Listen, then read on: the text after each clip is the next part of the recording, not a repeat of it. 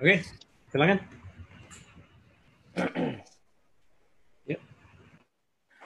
Uh, Bismillahirrahmanirrahim. Assalamualaikum warahmatullahi wabarakatuh. Waalaikumsalam warahmatullahi wabarakatuh. Innal hamdalillah nahmaduhu wa nasta'inuhu wa nastaghfiruh wa na'udzu billahi min syururi anfusina wa min sayyiati a'malina. May yahdihillahu fala mudhillalah wa may yudlil fala hadiyalah. Asyhadu an la ilaha illallah wa asyhadu anna Muhammadan abduhu wa rasuluh. Uh, baik ikhwati filah sahabat Radio Imsa yang dirahmati oleh Allah.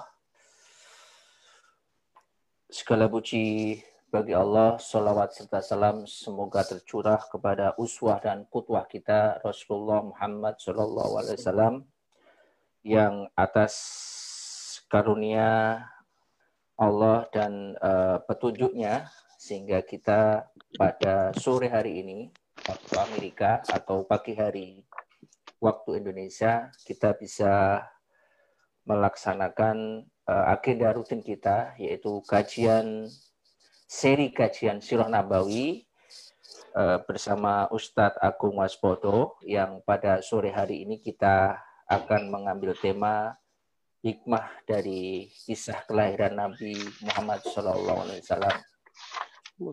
Uh, seperti yang kita ketahui, kita sebagai Muslim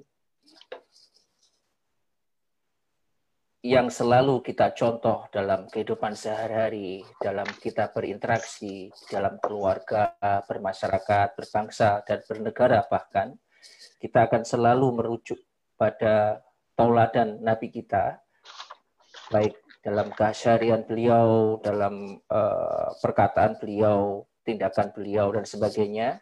Dan untuk pagi untuk pagi atau sore hari ini di waktu Amerika kita akan uh, lebih kembali uh, ke awal dari sejarah Nabi kita, kita akan berusaha untuk belajar bagaimana uh, sejarah atau kisahnya, kisah kelahiran Nabi Muhammad SAW dan hikmah-hikmah apa ya yang bisa kita ambil dari uh, sirah tersebut, kelahiran masa kelahiran beliau uh, pada waktu itu. Seperti kita ketahui bahwa uh, Rasulullah lahir hari Senin 12 eh, Robiul Awal tahun gajah karena dua bulan sebelum uh, Rasulullah lahir uh, seperti yang pernah dan sering kita dengarkan ada uh, penghancuran pasukan gajah oleh uh, pasukan burung istilahnya kumpulan burung yang dikirim oleh Allah untuk menghancurkan pasukan gajah yang dipimpin oleh Abraha. Selain itu ada kejadian-kejadian unik yang lain ternyata gitu yaitu Salah satunya padamnya api yang sering dipuja oleh kaum Majusi atau kaum Zoroaster di Persia yang saat itu Iran. Ini mungkin yang uh, dari kita banyak yang belum tahu gitu ya. Sehingga pada kesempatan kali ini nanti Ustadz Agung akan lebih detail menjelaskan apa aja peristiwa-peristiwa yang, yang terjadi sebelum maupun saat Nabi uh, lahir gitu atau sesaat setelah Nabi lahir apa-apa yang membedakan sebelum dan sudah lahir dan sebagainya.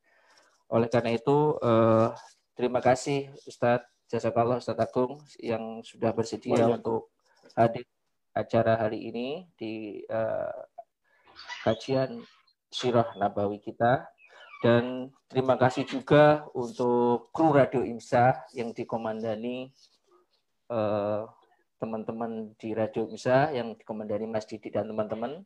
Dan juga saya ucapkan terima kasih ke uh, sahabat Radio Imsa semua yang telah uh, menyalurkan infak sodakohnya kepada IMSA melalui IMSA Care.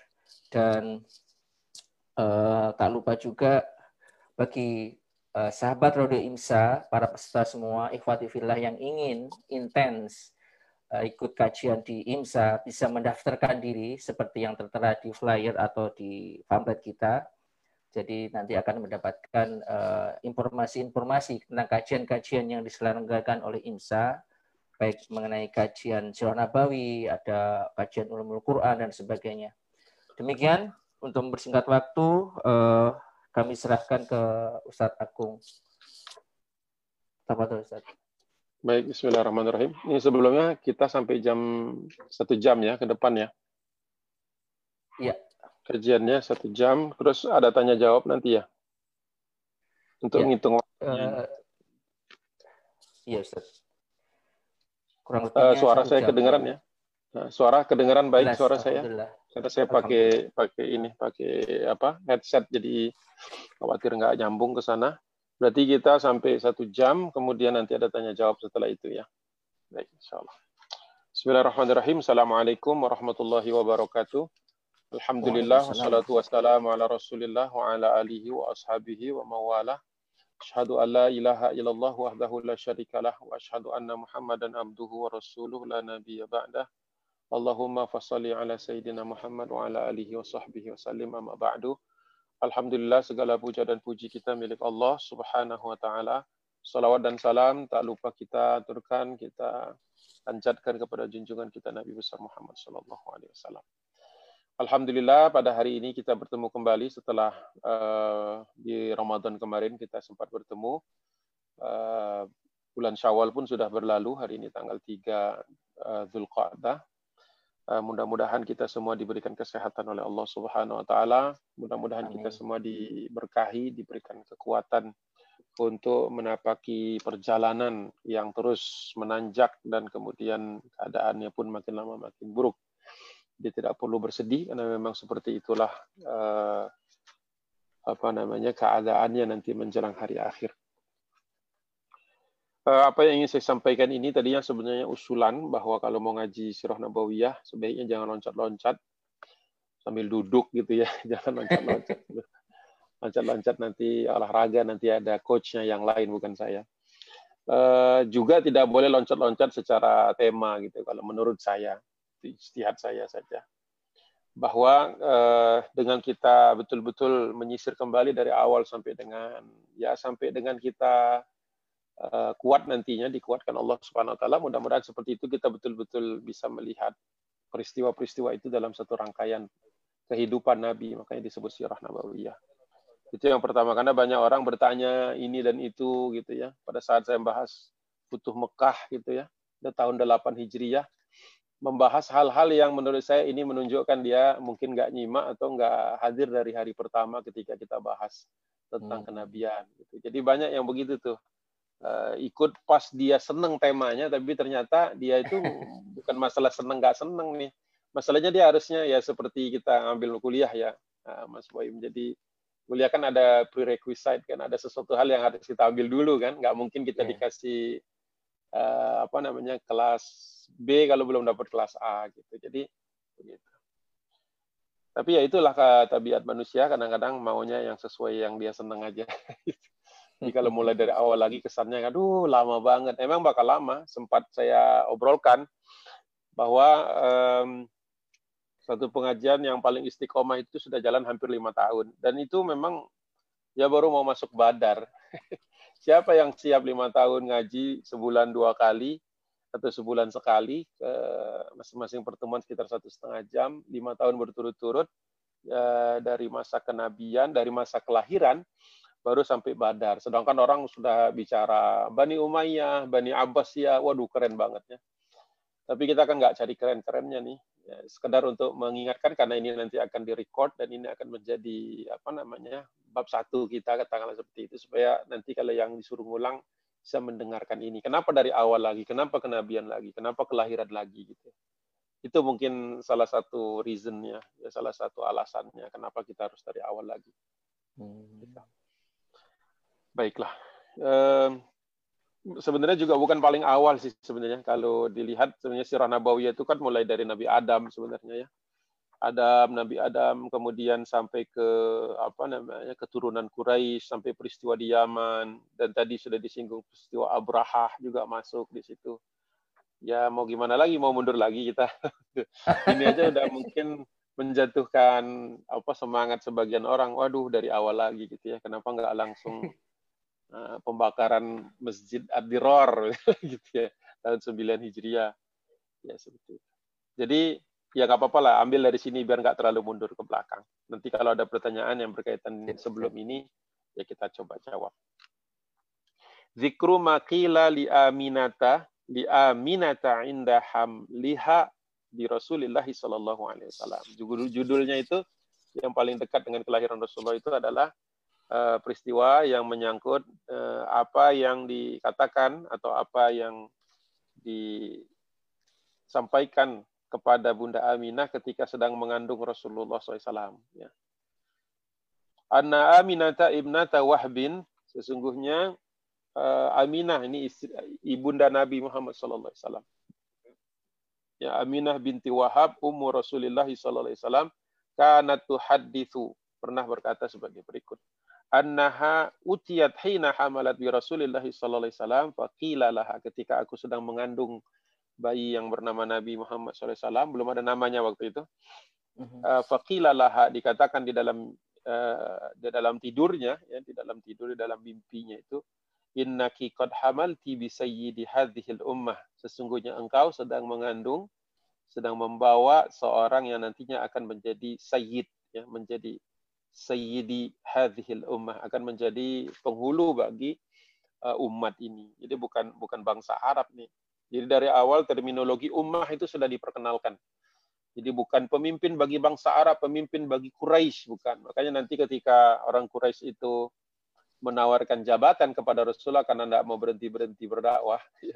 Jadi seandainya engkau ingin uh, kekuasaan, kami akan berbagi kekuasaan denganmu. Padahal Rasulullah tidak ngincer itu. Kalau ngincer itu nggak usah dakwah juga dapat karena Nabi dari keluarga yang mulia. Nggak usah diincer gitu, nggak usah diincer, otomatis akan jatuh ke tangan Nabi. Terlalu kecil gitu, apa namanya kepemimpinan kota Mekah waktu itu. Tapi ditawarkan namanya manusia kan dia pikir semua orang sama sama dia. Ngejar harta, ditawarin harta. Ngejar tahta, ngejar wanita, segala macam. Ngejar mainan, makanan, rumah, mobil, dan semacam-macamnya. Ditawarkan itu semua kepada Nabi, tapi kan bukan itu. Karena sejak awal, sejak Rasulullah masih di dalam uh, kandungan, uh, sudah Bunda Aminah sudah mengerti bahwa anaknya ini nanti akan menjadi pemimpin umat. Namun ya ngertinya itu sebatas terminologi, sebatas istilah, belum belum persis-persis tahu karena nanti ketika kenabian eh, Bunda Aminah sudah meninggal dunia jauh sebelum itu. Faida waqa'a ilal ardi fakuli. Nanti kalau sudah melahirkan, sudah anak ini sudah dilahirkan ke bumi, maka katakanlah atau doakanlah u'idzuhu bil wahidi min syarri hasidin thumma samaihu Muhammadan. Eh, doakanlah kepada anak ini agar uh, engkau memohon perlindungan kepada Allah yang satu dari segala macam bentuk kehasadan manusia, kemudian beri nama anak ini Muhammad. Jadi nama Rasulullah, eh, nama Muhammad itu bukanlah satu pemikiran panjang layaknya orang kalau mau punya anak itu kan suami istrinya, ayah ibunya eh, berpikir keras untuk memberi namanya yang bagus itu apa. Tapi ini diberikan petunjuk melalui mimpi di dalam mimpi karena waktu itu tidak mungkin turun wahyu atau Jibril turun malah justru aneh gitu ya ketika Jibril datang tuh kepada Bunda Aminah. Jadi tidak ada kisah itu. Jadi Bunda Aminah bermimpi dan mimpinya terus menerus. Jadi bukan sekali mimpi, itu terus ya, berkali-kali. Dan berkaitan dengan u'idhuhu ini juga merupakan salah satu doa yang mungkin sudah agak jarang dipakai uh, ketika kita sedang bertemu dengan apa namanya uh, atau kita sedang mendapatkan bayi terus atau kita lagi menengok kelahiran se seorang bayi itu u'idzuka bi kalimatillahi tama wa min kulli syaitani wahama wa min kulli ainil lama. Itu doa yang agak-agak agak serem sebenarnya bahasanya.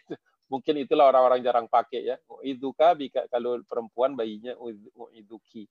U'idzuka bi kalimatillahi tama. Aku berlindung, memohon perlindungan bagimu wahai bayi kepada kekuasaan Allah di kalimatillahi tama dengan kalimat-kalimat Allah yang sempurna perlindungan Allah yang sempurna, pemberian rezeki dari Allah yang tak ada ujungnya, dan seterusnya terkait dengan keesaan Allah, kehebatan Allah, kekuasaan Allah. Gitu ya. Jadi eh, kesadaran bahwa ketika kita punya anak, melahirkan seorang anak, Allah karuniai seorang karuniakan kepada kita seorang anak, bahwa segala sesuatunya tentang anak ini sudah dijamin. Tinggal orang tuanya usaha ikhtiar untuk menurunkan semua itu. Jadi sudah ada apa nilai-nilai yang penting karena kita baca Sirah Nabawiyah juga untuk mengambil nilai-nilainya. Nilai-nilai tarbiyah, nilai-nilai pendidikan dan nilai-nilai apa ibroh ya, pelajaran-pelajarannya, guidance atau apalah namanya seperti itu. Itu yang pertama. Wa idzuka bi kalimatillahi tamma Wa min kulli syaitani wahama. Dari kecil tuh anak itu sudah harus difahamkan bahwa dia ini sudah jadi inceran setan. Setiap kita lahir itu diincer sama setan. Ah, ini dia nih calon calon pengikut nih. Ya, jadi ya kita pun harus membentenginya. Jadi orang tua tuh enggak bisa dari bukan dari day one ya, mungkin dari sejak ketemu dengan ibunya kan niatnya harus sudah lurus kan. Kalau nilai nilai, nilai apa niat ketemu ibunya udah nggak lurus ya nanti perjalanannya akan jadi masalah. Jadi mencarikan hak seorang anak kepada orang tuanya kan dicarikan orang tuanya yang soleh dan solehah. Yang kedua kemudian diniatkan anak ini sebagai hamba Allah. Yang ketiga nanti didoakan dan diberi nama yang baik. Kemudian setelah lahir diakikahkan dan seterusnya dan seterusnya. Jadi eh, ketika memohon perlindungan kepada Allah Subhanahu wa taala dari segala bentuk gangguan setan itu serem sebenarnya ya untuk bayi kok bayi ceritanya setan gitu kan. Tapi sebenarnya itulah hakikatnya ketika dari kecil anak itu sudah diproteksi ya. Jangan sampai kita begitu bersemangat beli asuransi kesehatan, beli asuransi pendidikan, segala macam disiapkan untuk anak itu. Tapi satu yang kelupaan, didoakan. Lupa didoakan dan lupa bersandar kepada yang menjamin itu semua di atas segala macam polis. Jadi semangat sekali dengan ini ya. Nggak salah juga. Bagus kalau orang tuanya bisa semua itu. Bagus banget ya semuanya. Paripurna seluruhnya tapi jangan lupa bahwa anak itu harus diberitahu siapa musuhnya itu harus dari day, day one sudah dikasih tahu. Musuhmu tuh setan. Adu mubin kata Allah dalam Al-Quran. Musuh yang nyata. As nicely without kicking or like... ada ada ada ini. Ada yang bocor dikit nggak apa-apa pagi-pagi sambil ini. Jadi um, perlu kita sadari bahwa pendidikan anak itu sejak dari dia lahir tuh, kalau kata orang Betawi pas brojol itu, pas keluar gitu, sudah di sudah diberitahu ya siapa musuh utamanya. Ya Allah nggak kecepatan itu ya baru bayi melek aja belum itu matanya mungkin masih belum melihat secara sempurna, tapi dia sudah harus tahu sudah tahu itu. Makanya doanya tadi uidzuka bi kalimatillahi tamma wa min kulli syaitani wa hamma ya, setan dan rencana-rencananya dan ke kebusukan-kebusukannya. Dan yang yang ketiga di dalam doa itu wa min kulli ainil lamah dan kemudian minta pertolongan untuk di di apa lindungi dari penyakit ain ya, penyakit yang keluar dari disebut penyakit ain itu penyakit mata itu artinya orang yang melihat suatu kenikmatan itu terkadang di dalamnya muncul kehasadan ya. Sebagaimana orang yang sehat orang sakit melihat orang sehat itu bisa jadi di dalam hatinya waduh enak banget dia sakit, sehat gitu ya. Atau orang miskin melihat orang yang kaya dan sebagainya. Makanya kita kan diajari adab tuh di dalam apa kitab Imam An Nawawi itu uh, diingatkan bahwa jangan berbicara tentang terlalu banyak berbicara tentang kesehatan di dekat orang yang sakit gitu ya. jangan terlalu banyak berbicara tentang apa namanya kekayaan di dekat orang yang miskin. Jangan terlalu banyak bicara tentang makan di samping orang yang sudah lama nggak makan gitu ya. Dan seterusnya dan seterusnya. Jangan banyak cerita tentang anak di samping orang yang belum pernah belum dapat dikaruniai anak dan seterusnya. Dalam bentuk empati ya, dalam bentuk empati seperti itu. Karena manusia punya potensi untuk hasad. Semuanya punya potensi kecuali orang-orang yang mukhlisin. Mukhlisin alahuddin orang-orang yang ikhlas ya. Jadi uh, uidzuka bi kalimatillahi tama wa min kulli syaitani wahama wa min kulli ainil lama itu doa. Doa maksud doa yang Rasulullah ajarkan kepada kita. Kalau dulu waktu punya bayi nggak doain itu ya sekarang aja doain nggak ada. Insya Allah tidak terlambat ya untuk memperkenalkan itu Waro'at hina, nah ini yang tadi sudah disinggung sedikit. Waro'at hina hamalat bihi annahu kharaja minha nurun. Dan aku melihat, kata Bunda Khadijah, eh, Bunda Aminah, maaf, ketika melahirkan anak ini, uh, ada keluar daripadanya itu nur. Makanya banyak kitab yang menulis dengan istilah nur Muhammad. Ya, di cahayanya Rasulullah SAW. Cahaya yang sudah disiapkan Allah SWT sejak penciptaan dari awal. Karena nabi-nabi ini tuh bukan contingency planning, bukan wah ini ada yang nggak sesuai dengan rencana turunin nabi, bukan begitu ya. Kalau film-film science fiction itu kan begitu kan. Kalau ada satu masalah, turunin orang. Tuh, ada masalah lagi, turunkan orang. Tidak, Allah sudah punya grand strateginya gitu. Nabi ini turun kapan, Nabi ini turun kapan, sudah ada. Nah, termasuk Rasulullah SAW itu diturunkannya kapan itu sudah ada. Bukan semacam fail safe plan gitu, bukan suatu rencana backup akhir zaman, wah turunin Nabi gitu, bukan. Ya, sudah ada kharaja bihi nur kharaja minha nurun Ra'at bihi kusura busra min ardi Syam. Nah, di sini kalau di dalam hadis yang dinukil oleh Ibnu Hisham dari Ibnu Ishaq adalah yang dilihat oleh Bunda Aminah ketika melahirkan itu adalah kusur. Kusur itu jamak dari kasr. Ya, kasr itu uh, benteng, ya, benteng atau istana. Ya, busra, busra ini kadang-kadang suka diterjemahkan secara keliru Basrah, ya, seolah-olah Basrah di Irak. Padahal maksudnya busra ini adalah Bostra, Bosra itu yang di Syam yang dilalui oleh biasanya rombongan Quraisy kalau mau menuju Dimas, menuju Damaskus. Dahulu orang berdagangnya nggak di Damaskus, di Busro, Busro atau bukan Bursa, bukan Bursa yang di Turki, bukan Basrah yang ada di Irak, itu kan baru dibangun oleh Khalifah uh, Umar bin Khattab ya di zaman Khulafaur Rashidin. Jadi belum ada kota Basrah. Jadi tak mungkin bisa dilihat benteng Basrah. Jadi Busro, Busro ini adalah kota kalau dari Amman itu ke arah Damaskus itu di perbatasan lah sudah masuk wilayah Suriah kalau sekarang di perbatasan. Di situ perdagangan besar dulu tapi kotanya sudah mati, sudah tinggal sisa-sisa puing-puing. Itu yang dilihat oleh Bunda Aminah ya, min ardi Syam di negeri Syam. Bahwasanya nanti ada kisah-kisah yang lain di dalam Sirah Nabawi Ibnu Hisham tidak diceritakan ya.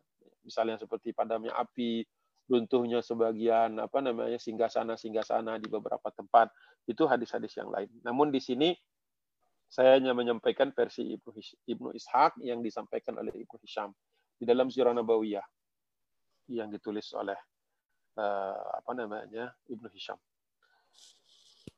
Begitu. Thumma lam yalbath Abdullah bin Abdullah ya betul di sini. Thumma lam yalbath Abdullah bin Abdul Muttalib Kemudian meninggal dunia Abdullah bin uh, Abdul Muttalib uh, Abu Rasulullah sallallahu alaihi wasallam anna halaka karena sudah meninggal dunia.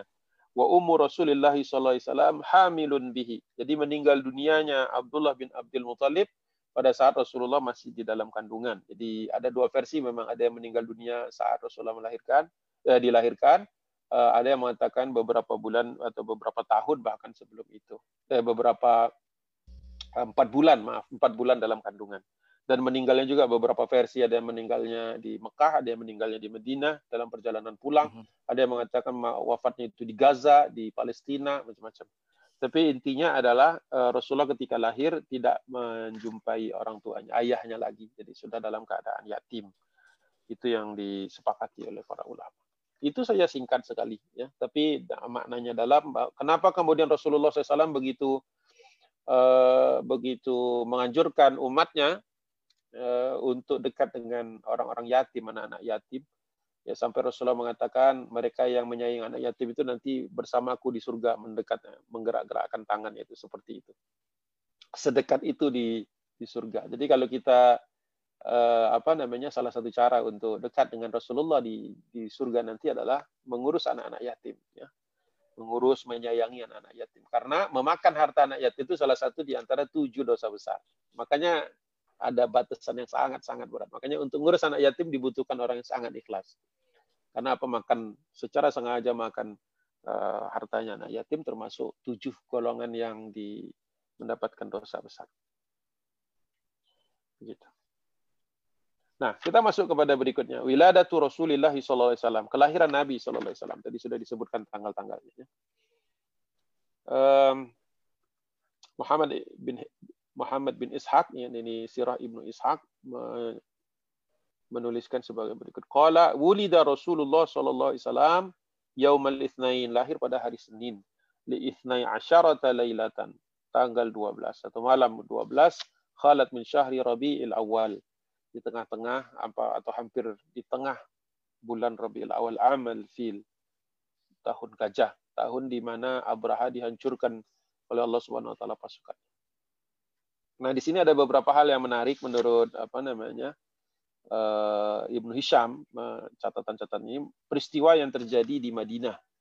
Diriwayatkan dari Hasan bin Sabit radhiyallahu anhu, qala wallahi inni lagulamun Yafa'atun ibnu sab'i sinina au thamanin. Waktu itu aku berusia baru sekitar eh, tujuh atau delapan tahun ketika terjadi apa namanya peristiwa ini. Jadi ketika Hasan bin Sabit itu sudah lebih tua sedikit sekitar 7-8 tahun lebih tua daripada Nabi sudah lahir masih sudah remaja dia. Ya, anak anak muda lah. Id sami'tu Yahudian kata dia di malam ketika Rasulullah lahir itu aku mendengar seorang Yahudi yasrahu bi a'la sautihi berteriak berteriak kencang ya di atas kebiasaannya di atas kebiasaan dia berteriak bi a'la sautihi ala atamatin bi Yathriba di sebuah benteng uh, Yahudi di Yastrib. Yastrib ini adalah apa namanya uh, bent, uh, kota ya kota yang kita kenal sebagai Madinah. Sebelum Rasulullah hijrah namanya Yastrib. Ya, jadi malam hari ketika Rasulullah lahir itu, jadi dicocokkan oleh Hasan bin Sabit karena waktu itu penanggalan sudah bagus. Jadi dia tahu tanggal ini tanggal ini dan Hasan bin Sabit termasuk salah seorang penulis wahyu dan termasuk di antara orang yang hafalannya kuat. Ya, nanti setelah bertemu dengan Nabi dan masuk Islam tentunya. Kali ini dia menceritakan ini semacam apa namanya flashback ya ketika waktu itu ditanya apa yang engkau ingat tentang kehadiran atau kelahiran Nabi tanggal-tanggal itu. Hebat ya, anak usia tujuh tahun bisa hafal ya. Jangan bayangkan nama kita. Mereka itu adalah bangsa yang memang kuat sekali hafalannya. Jadi incredible mereka bisa menghafal begitu ribuan ayat tanpa ada selembar kertas pun waktu awal-awalnya itu. Kalau kita sudah ada kertasnya, sudah ada digitalnya juga oh, ngapalnya masih repot. Jadi jadi ketika membaca hadis apa membaca sirah nabawiyah jangan letakkan kita pada di pada pada konteks itu, nggak akan nyambung. Anak tujuh tahun, delapan tahun ya. Uh, melakukan hal-hal yang orang 40 tahun belum tentu bisa. Jadi ya don't put yourself uh, in the context karena nggak akan sama. Jadi bacanya sesuai dengan konteks waktu itu. Nah, ketika itu uh, seorang tadi pendeta Yahudi, kenapa kita sebut pendeta? Lalu mendadak keterangan karena yang tinggal di Atoma, Atom atau Utum, uh, alif tot uh, to mim ya atom utum itu adalah tempat-tempat benteng-benteng Yahudi yang biasanya yang punya itu hanya orang tertentu saja, orang-orang yang yang terpandang di antara Yahudi. Ya. Apa yang dikatakan ya ma'syara Yahuda, wahai orang-orang Yahudi, suruh dikumpulkan sama dia. Hatta idza ijtama'u ilaihi qalu lahu wa ilaka malaka. Ketika orang-orang Yahudi sudah berkumpul di depan bentengnya dia tadi, orang ini, Eh, mereka berkata, celaka engkau untuk apa kau kumpulkan kami malam hari seperti ini. Qala tala'al laylata najmu Ahmad. Tala'al laylata najmu Ahmad alladhi wulida bih. Kata dia, aku sudah menyaksikan telah muncul pada malam hari ini bintang Ahmad.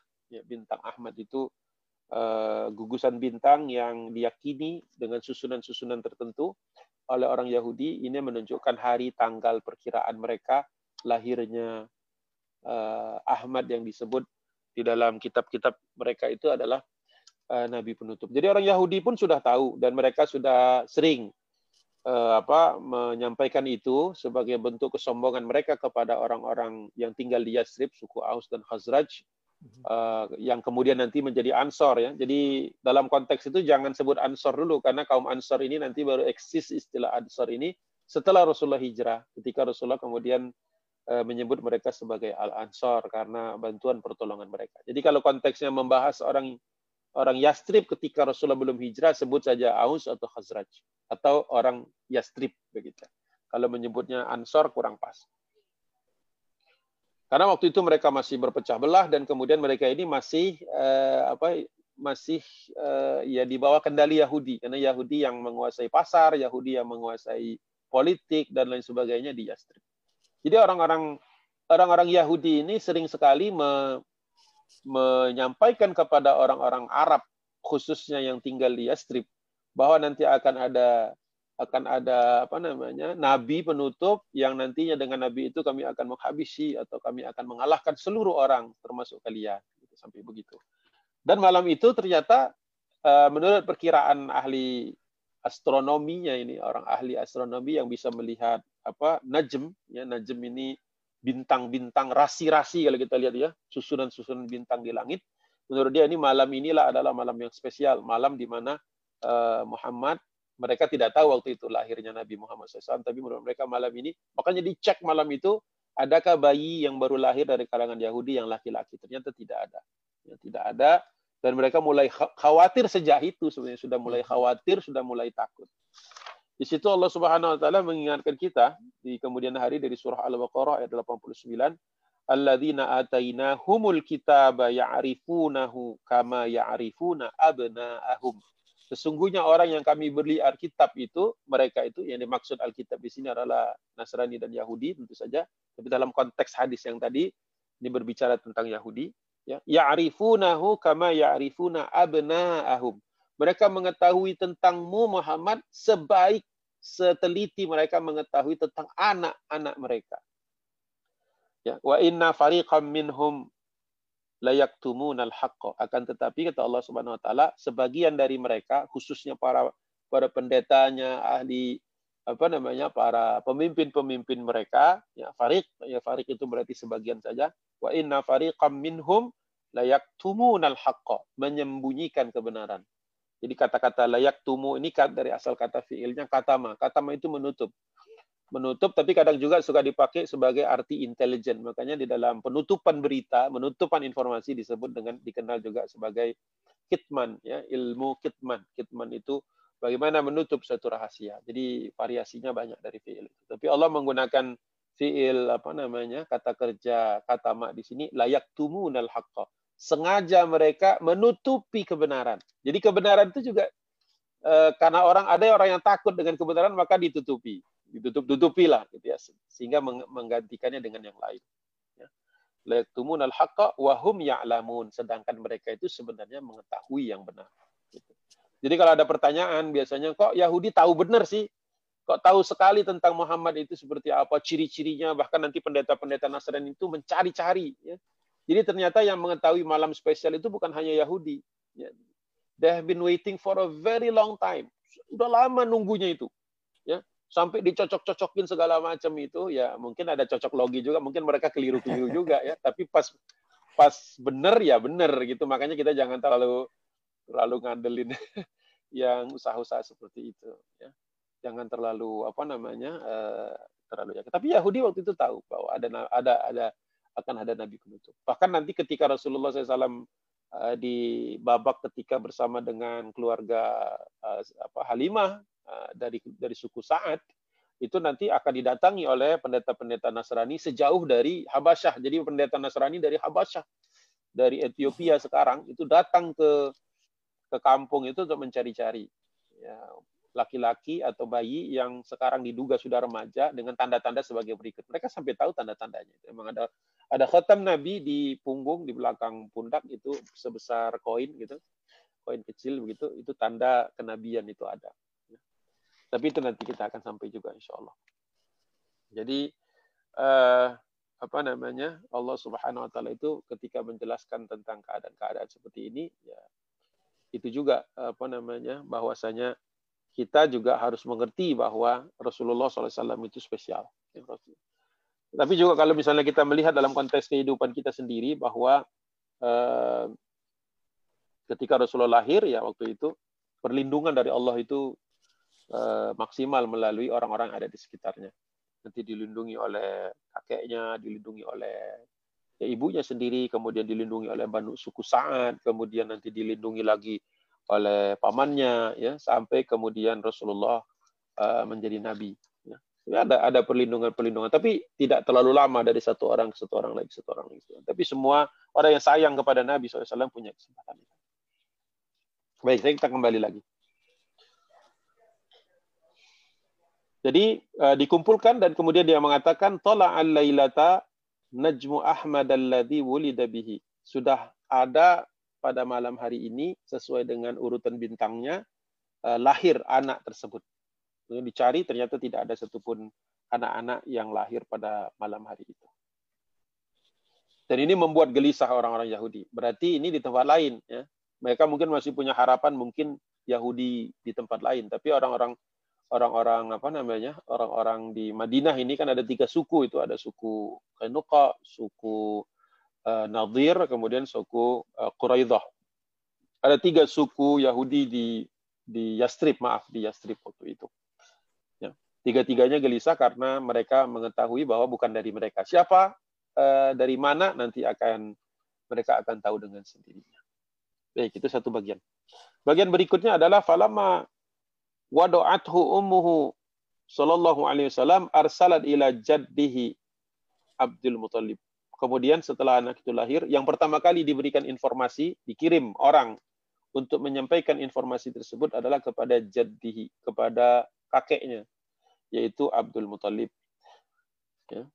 Dan pesan yang disampaikan kepada dititipnya, pesan yang dititipkan kepada uh, orang yang nanti akan menyampaikan kepada Abdul Muthalib, annahu qad wulida lakal gulamun. Sesungguhnya telah lahir bagimu kepadamu untuk menggulam seorang anak. Padahal harusnya kan cucu ini ya. Abdul Muthalib itu kan kakek. Kenapa disebutkan anak? Karena memang Abdullah sudah lama meninggal, ya, sudah sudah sudah berlalu. Jadi nanti Rasulullah SAW itu bagaikan bagaikan anak bagi Abdul Muthalib. Fa'tihi fanzur ilaihi kemudian datang uh, Abdul Muthalib dan kemudian melihat, menyaksikan anak ini. Ya, fanzur itu mengamati, meneliti kayak kayak apa namanya? Uh, kali yang lahirnya masih dengan bidan tuh ya, bidan kalau kita lihat bidan itu kan ada SOP-nya ya. Mungkin dokter hmm. juga tentu saja. Yang ngecek satu persatu ini badannya lengkap dan sebagainya. Dicek lah standar prosedur standar untuk melihat bayi. Jadi seperti itu. Jadi Abdul Muthalib uh, bukan sekedar ngelihat dari jauh tapi betul-betul mengamati. Fa'atahu fanadhara ilaihi wa haddathuhu bima ra'at hina hamalat bih. Kemudian setelah dia datang dan dia kemudian melihat, menyaksikan itu, diberitahu oleh Bunda Aminah tentang apa yang disaksikan ketika melahirkan atau menjelang kelahiran itu. Termasuk nama uh, hafihi sebagaimana yang didengar oleh Bunda Aminah ketika sedang di dalam apa namanya menjelang persalinan itu wa ma umirat bihi an tusamiyahu. Wabil khusus waktu itu supaya enggak dikasih nama yang lain, diberitahu kepada Abdul Muthalib agar segera menamakan anak ini resmi namanya Muhammad. Dan waktu itu yang punya nama Muhammad itu enggak banyak. Jadi dalam catatan Ibnu eh, di dalam catatan Imam As-Suhaili yang punya nama Muhammad itu cuma tiga sepanjang perjalanan hidup orang-orang Quraisy. Jadi zaman dahulu tuh nama di zaman Rasulullah lahir itu yang yang yang populer itu biasanya menisbatkan dirinya kepada para berhala. Jadi Abdul Uzza itu misalnya apa namanya uh, Abdul Manat ya dan sebagainya begitu. Jadi Muhammad tuh kaget orang kok ngasih nama anak kok biasa-biasa banget gitu. Bukan nama populer saat itu, bukan nama yang yang apa trending lah, tidak trending. Baby's name gitu ya. Ya. Dulu ada orang sebelum Nabi Muhammad bin Sufyan bin Mujashir Muhammad bin Uhaihah bin Jullah, Muhammad bin uh, Humran bin Rabi'ah. Cuma tiga orang. Sebelum Rasulullah yang pakai nama Muhammad. Tapi nggak jadi nabi. Gitu. Jadi jadi tidak tidak bukan nama pertama. Jadi diberi nama Muhammad ya Muhammad bin Abdullah sallallahu alaihi wasallam. Anna Abdul Mutallibi akhadahu fadakhala bihil Ka'bah. Nah, ini kebiasaan orang Arab adalah untuk meresmikan nama itu bayi itu dibawa ke Ka'bah. Ya. Dibawa ke Ka'bah itu berarti dibawa ke tanah suci lah, kata apa? Ke zona ya, zona yang disucikan. Di dalam kota Mekah ada zona khusus namanya uh, Ka'bah atau Jiranullah. Jiranullah. Orang yang tinggal di sekitar Ka'bah itu atau tempat tawaf itu ya. Mataf itu uh, disebut juga sebagai Jiranullah daerah situ. Maka dibawa ke Ka'bah. Ini juga simbolisasi bahwa nama-nama di dalam peradaban orang Arab waktu itu, kebiasaan orang Arab, adalah sesuatu hal yang sakral. Makanya ketika nama itu di, dicadangkan, makanya tadi Bunda Aminah juga meminta agar segera menyegerakan supaya nggak dikasih nama yang macam-macam ya oleh orang-orang yang ada di situ karena biasanya paman-pamannya juga ngasih usul biasanya ya paman-pamannya ngasih usul gitu kayak orang Jawa lah ya makanya namanya kadang-kadang berubah-ubah gitu. paman yang ngasih usul, apalagi kalau ayahnya sudah nggak ada, biasanya pamannya yang kemudian memberikan nama. Jadi untuk mencegah hal itu uh, diceritakan oleh Bunda Aminah. Jadi dibawa ke Ka'bah, faqama yad'ullah wa yashkurulah ma'atah. Ya di situ berdiri kemudian berdoa kepada Allah Subhanahu wa taala. Jangan tanya doanya kayak apa karena tidak direkam di dalam sirah ya di ya mungkin doanya kepada pemilik Ka'bah ya kan masih fresh ya masih masih masih sangat masih sangat baru ya, masih masih sangat diingat oleh orang bahwa pemilik Ka'bah ini menghancurkan pasukan Abraha. Makanya ketika berdoa itu khusyuk doanya. Karena menyaksikan langsung kan beda itu dengan misalnya setelah berlalu sekian generasi, orang sudah lupa kekuatan apa namanya pemilik rumah Ka'bah ini. Ya, karena waktu itu orang belum menyembah Allah ya, belum menyembah Allah semata-mata. Jadi masih Allah itu hanya salah satu di antara ilah. Makanya tadi maka di dalam syahadat itu la ilaha illallah itu maksudnya tidak ada di samping ilah-ilah yang kalian biasa sembah itu kecuali Allah saja yang patut di uh, disembah. Jadi jadi ketika orang apa musyrik nanti kita temukan bersumpah wallahi Abu Jahal itu pada perang Badar itu bersumpahnya wallahi. Tapi bukan berarti dia percaya bahwa satu-satunya yang patut disembah hanya Allah. Ya dia juga percaya kadang-kadang dia hubal, kadang-kadang manat, kadang-kadang lata, kadang-kadang uzza, suka-suka dia tergantung occasions ya. Kalau misalnya lagi minta kemenangan perang kadang-kadang pakai hubal. Kalau minta kesuburan nanti mintanya ke siapa lagi. Kalau misalnya bisnis lagi ambruk eh, menyembah yang mana lagi. Jadi mereka punya 300-an apa Tuhan-Tuhan sesuai dengan kebutuhannya. Kalau yang mungkin masih sekolah belum lulus-lulus, ada juga mungkin nggak tahu. Misalnya lagi riset nggak dapat data, mungkin ada Tuhannya juga yang harus disembah supaya dapat data gitu. nggak tahu ya sebanyak pikiran orang Mekah gitu kan. Orang Mekah kan ada juga yang berdagang, jadi mereka akhirnya apa namanya dulu Tuhannya gede banget dari batu, terus kemudian dibuatlah kecil-kecil supaya bisa dibawa pergi. Jadi ada juga mobile god gitu ya. Jadi kira Tuhan-Tuhan yang dibawa. Jadi di tengah jalan disembah kalau bisnis lagi nggak bagus. Ya itu konteksnya. Kenapa kemudian dibawa ke Ka'bah dan berdoa kepada yang punya rumah ini. Jadi hanya jadi menunjukkan kalau Abdul Muthalib masih mempertahankan sebagian dari milah Ibrahim. Ini Rasulullah kan belum belum bisa ngapa-ngapain, ini masih kecil. Bayi saja, si bayi waktu digendong. Wa yashkurulah dan bersyukur kepada Allah Subhanahu wa taala. Kenapa? Karena bayi ini hidup lahir ya sehat, segar dan bugar dan punya sudah kelihatan sebenarnya uh, beberapa tanda-tandanya itu uh, dari mimpi-mimpi yang dilihat oleh bundanya dan seterusnya dan namanya. Dan bunda Aminah sayang sekali tentu saja. Semua ibu sayang kepada anaknya insya Allah kemudian uh, bersyukur atas apa yang Allah sudah berikan kepada mereka. Bihi ila ummihi. Kemudian dikembalikan kepada ibunya.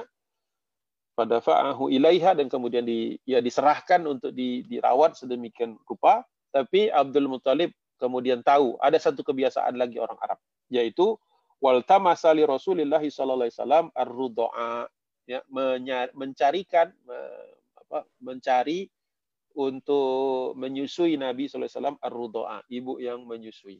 Bukan berarti Buddha Aminah tidak tidak ada asinya namun itu kebiasaan orang Arab ya kebiasaan orang Quraisy yang kaya-kaya itu adalah untuk memberikan ini pasti ada pertanyaan kenapa begitu pertanyaannya langsung saya jawab saja mengantisipasi pertanyaan itu jadi kenapa kenapa harus dikasihkan kepada orang lain kalau misalnya ibunya sendiri bisa menyusui? Itu biasanya pertanyaan yang paling sering ketemu. Nah, jawabannya itu adalah jawabannya itu tidak tahu hari ini sampai nggak kita pembahasannya. Kita lihat saja. Jawabannya itu adalah titik-titik gitu ya. Jawabannya itu adalah bahwa orang-orang uh, Arab Quraisy waktu itu uh, dalam ini jadi gini, ada anomali, ada anomali. Pertama saya ceritakan itu. Orang Arab itu sebenarnya menganggap rendah orang orang Arab jahiliyah ya, Quraisy jahiliyah itu menganggap rendah perempuan. Makanya orang yang kelahiran anak perempuan itu sedih dia. Dia lebih senang kalau anaknya laki-laki. Tapi kalau anaknya laki-laki semua siapa yang melahirkan nanti kan? Tapi nggak rasional tentu saja.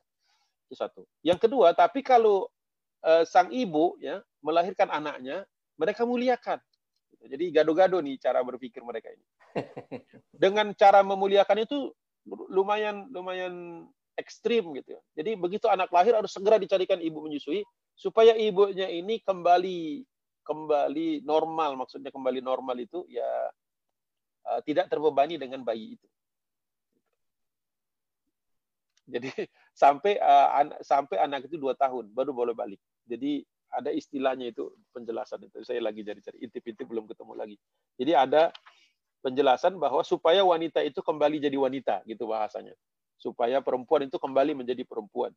Mungkin eh, kekhawatiran sebagian laki-laki karena apa Quraisy ini kan sangat laki-laki apa patrilineal ya ininya hmm. uh, apa masyarakatnya. Jadi mereka ingin agar perempuan-perempuan mereka itu setelah melahirkan nggak ya nggak jadi ibu tapi jadi istri. Itu ngerti hmm. nggak hmm. maksudnya? Hmm. Kurang lebih seperti itu. Itu salah satu penyebab kenapa mereka kemudian mencarikan rudoa. Rudoa itu penyusu, ibu yang menyusui.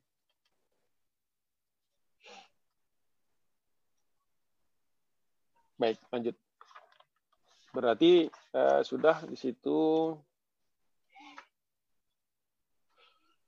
fasta'rada kemudian yang akan menyusui Nabi SAW fasta'rada lahu yang akan menyusui Nabi SAW imra'atu imra'atan min bani Sa'ad bin Bakar. Seorang perempuan dari suku Sa'ad suku Sa'ad bin Bakar. Suku Sa'ad ini terkenal memang eh, perempuan-perempuannya itu biasa melahirkan anak dua tiga itu jadi kayak kembar dua kembar tiga dan seterusnya dan juga ibu-ibunya itu mungkin juga terkait dengan asupan makanan terkait juga dengan letak geografis. Wallahu alam bisawab yang jelas mereka kalau punya asi itu banyak sekali. Ya surplus lah asinya itu. Apa ada istilahnya itu? Uh, surplus asi itu ada istilahnya. Saya tidak ingat ini. Ya. Dan itu memang mereka biasanya me, me, dan ini bukan hanya satu keluarga, beberapa keluarga, beberapa perempuan dari Banu Sa'ad ini memang biasa menawarkan itu. Jadi ini sudah jadi semacam apa namanya? semacam apa ya trade lah semacam semacam ya ada imbal baliknya lah. Jadi bukan bukan memberikan uh, asi percuma gitu, secara cuma-cuma tidak. Yuqalu laha namanya Halimatu ibnatu Abi Dhu'aib wa Abu Dhu'aibin Abdullah bin Al Harith. Jadi ini kenalan dulu kita dengan Bunda Halimah. Selama ini kita kenalnya Halimah Sa'diyah jadi satu. Saya dulu punya teman namanya Halimah Sa'diyah jadi satu, satu kata gitu. Padahal namanya Halimah saja. Halimah binti Abu Dhu'aib. Sedangkan Abu Dhu'aib itu nama aslinya Abdullah. Jadi Halimah binti Abdullah sebenarnya. Nama resminya itu. Gak ada Sa'diyahnya itu. Karena seluruh perempuan di Banu Sa'ad ya Sa'diyah. Laki-lakinya Sa'di gitu. Jadi Sa'diyah itu hanya supaya tahu dan kemudian menjadi jadi sinonim bahwa Halimatus Sa'diyah adalah ibu susunya Nabi Shallallahu Alaihi Wasallam. Padahal nama aslinya Halimah binti Abi Du'aib. Abi Du'aibnya adalah Abdullah. Abdullah bin Al Harith. Jadi sebenarnya eh, Halimah binti Abdullah kalau mau terminologinya pas begitu. Dari suku mana? Dari suku Sa'ad. Karena dia perempuan jadinya mu'annath jadinya Sa'diyah. Wa ikhwatuhu minar rudoati dan saudara-saudara Rasulullah sepersusuan ya bukan berarti mereka lagi nyusu tapi ada yang masih kecil tapi ada juga. Jadi secara hukum itu nanti yang satu persusuan itu nanti uh, menjadi saudaranya Nabi Shallallahu Alaihi Wasallam. Namanya Abdullah bin Harith al Harith wa Unaisah bintul Harith wa Khidamah bintul Harith. Ya, Khidamah ini namanya kadang-kadang di dalam literatur disebut asyama atau asyaima lebih terkenal Asyaimah kadang-kadang. Nama aslinya Unaisah. Unaisah. Jadi ada tiga. Eh maaf, Khidamah yang yang uh, Syaimah. Jadi jadi ada Abdullah, ada Unaisah, ada Khidamah. Itu saudara-saudara yang sepersusuan dengan Rasul Shallallahu Alaihi Wasallam. Nah, di antara mereka bertiga ini mana yang paling kecil saya tidak tahu. Nggak ada diurutkan juga di sini. Mungkin ada keterangan di tempat lain, cuma saya tahu, tidak tahu. Baik. Nah, peristiwanya sebagai berikut. Kanat Halimatu bintu Abi Dhu'aib bin As-Sa'diyatu ummu Rasulillah sallallahu alaihi wasallam allati arda'athu. Kenapa Halimah saya biasakan saja Sa'diyah nggak apa-apa juga, tapi tadi sudah saya beritahu kenapanya. Adalah ibunya Rasulullah SAW yang memberikan menyusuinya sejak dari masih kecil.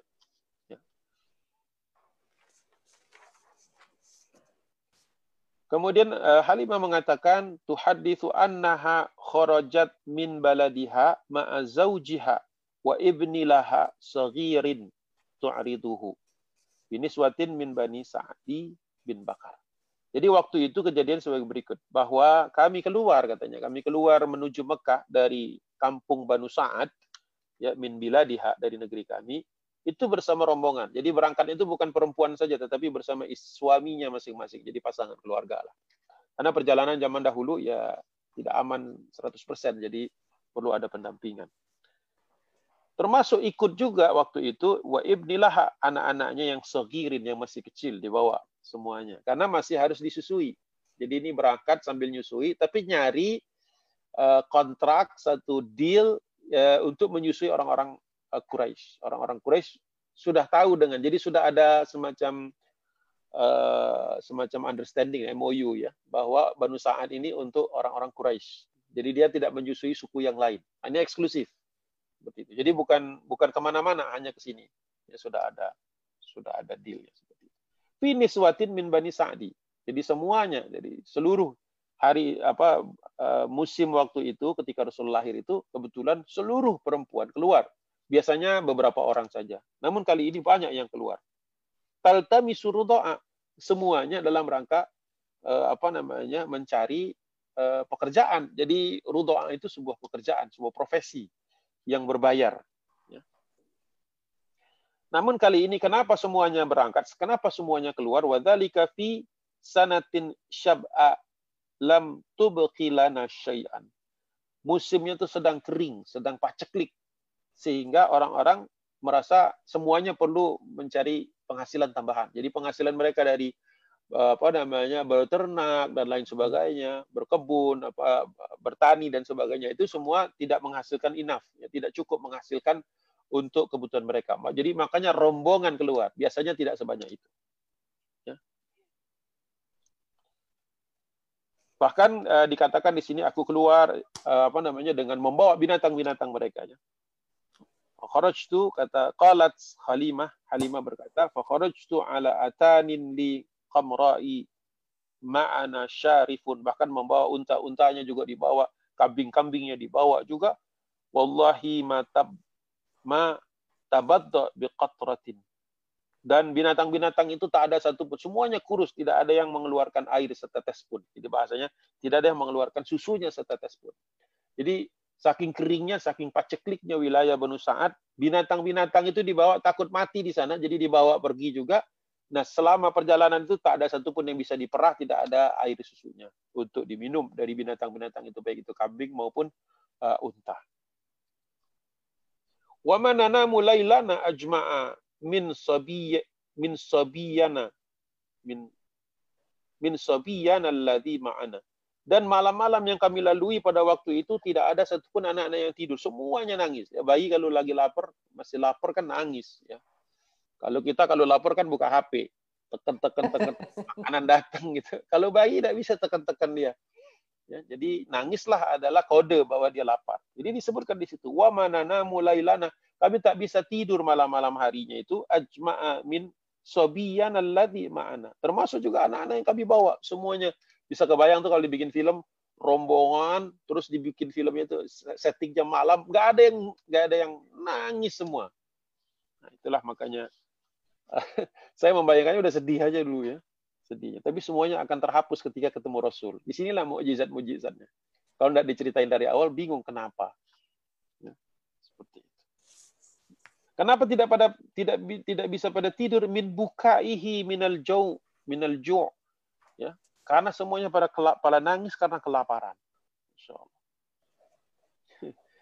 Kasihan ini Banu Sa'ad. Ya, mereka cari cari penghidupan. Ya. Hatta qadimna makkata naltamisur rodoa fama minna imra'atun illa wa qad urida 'alaiha Rasulullah sallallahu alaihi wasallam fata'bah. Sampai kemudian kami semua sampai ke Mekah ya, masuk ke Mekah langsung nggak pakai nggak pakai lama langsung mencari-cari. Nah, bagaimana mencarinya? Ada pertanyaan. Ustaz, gimana carinya rumah yang ingin punya apa namanya ibu susu? Gimana caranya? Ya kan? Jadi caranya waktu itu orang-orang Quraisy mengikatkan selendang putih atau kain putih di depan pintu masuk. Jadi nggak perlu ketok-ketok, nggak perlu door to door. Perlu ibu nggak? Perlu ibu nggak? Nggak perlu begitu. Jadi tidak ada orang ngetok-ketok, ketok-ketok malam hari gitu ya. Nggak. Cukup ketok rumah yang ada eh, kain putih atau selendang putih diikatkan di atas di atas pintu pintu masuk. Cukup itu yang diketok, eh, langsung bilang eh, kami dari Banu Sa'ad itu udah ngerti. Jadi Banu Sa'ad itu sudah sudah terkenal. Jadi jadi tidak perlu introduce lagi kami begini begini begini gitu kan. Enggak, langsung kami dari Banu Sa'ad kami melihat selendang. Udah, udah tahu maksudnya. Yang tinggal diputuskan adalah how much-nya saja. Tinggal deal berapa berapa yang harus dibeli. Karena ini kan harus lamsam karena dua tahun itu nanti. Baru balik anak itu dua tahun. Mau di kayak ngelepas anak mau ke pesantren kan agak-agak agak-agak deg-degan juga. Ya. Dulu ada yang nanya, kok berani banget ngasih anak kepada orang tidak dikenal? Oh, di, oh dikenal, dikenal as a group gitu. Pertama dikenal sebagai satu suku, kedua dikenal orangnya, baru deal dengan orangnya. Dan anak itu selama dua tahun harus dikasih dana untuk survive selama dua tahun, termasuk kan biaya makanannya, ininya, transportnya, bolak-balik, semualah. Include, all included di situ lah kira-kira. Nah semuanya sudah pernah mengetok rumah Nabi, rumahnya Abdul Abdullah ya, yang ada Bunda Aminahnya di situ. Ketok ketok ketok ketok ya. Semuanya ketika ketemu Rasulullah awalnya ya awalnya kan karena melihat selendang ini berarti ada deal di sini, tetapi semuanya fatabah, semuanya nyerah. Nggak jadi. Kok bisa nggak jadi? Jadi perempuan-perempuan sebelum Halimah, termasuk Bunda Halimah nanti, ya awalnya nggak jadi. Idza qila laha, ketak-ketak mana bayinya ini sekian oke, okay. maudil innahu yatimun. Ketika dikatakan anak ini yatim. Wadzalika anna innama kunna narju al-ma'ruf min abi sobi. Semuanya nolak karena kami, kata Bunda Halimah, waktu itu wadzalika anna inna kunna narju kami semua berharap ada al-ma'ruf al-ma'ruf itu bahasa lainnya itu adalah deal ma'ruf itu kan yang diketahui arafa ya'rafu ma'ruf yang sama-sama istilahnya TST kalau bahasa kita tahu sama tahu lah ya sudah ya ini kan anak diambil ya kan ini dananya gitu begitu disebut jadi kami semua datang ke sana itu uh, awalnya awalnya bukan bukan kerja sosial ini jadi profession jadi bisnis ini oh. ya transaksi gitu. Awalnya, awalnya. Makanya jangan jangan jangan pergi dulu. Pengajian belum selesai, takutnya pergi, oh Ustadz dulu anak Halimah itu ternyata nyari duit. Ini keliru belum selesai, belum selesai, jangan buru-buru. Tapi awalnya itu, awalnya itu. Jadi awalnya begitu. Jadi kata Bunda Halimah, semuanya nolak karena understand understanding apa understandable ya kalau mereka nolak karena apa? Siapa yang mau bayar? Jadi dikatakan di sini Fakuna nakulu yatimun ketika dikatakan anak itu yatim, wa ma'asa antasna'a ummuhu wa jadduhu. Bagaimana mungkin kami ngambil duitnya dari ibunya atau kakeknya? Gak masuk akal menurut logika orang Arab, yang bayar itu harus bapaknya. Terus ya karena dia belum ngasih tahu siapa Abdullah, eh, siapa Abdul Muthalib, Abdul Muthalib kepala suku Quraisy. Tapi orang waktu itu begitu dikasih tahu yatim udah nyerah. Aduh, aduh maaf.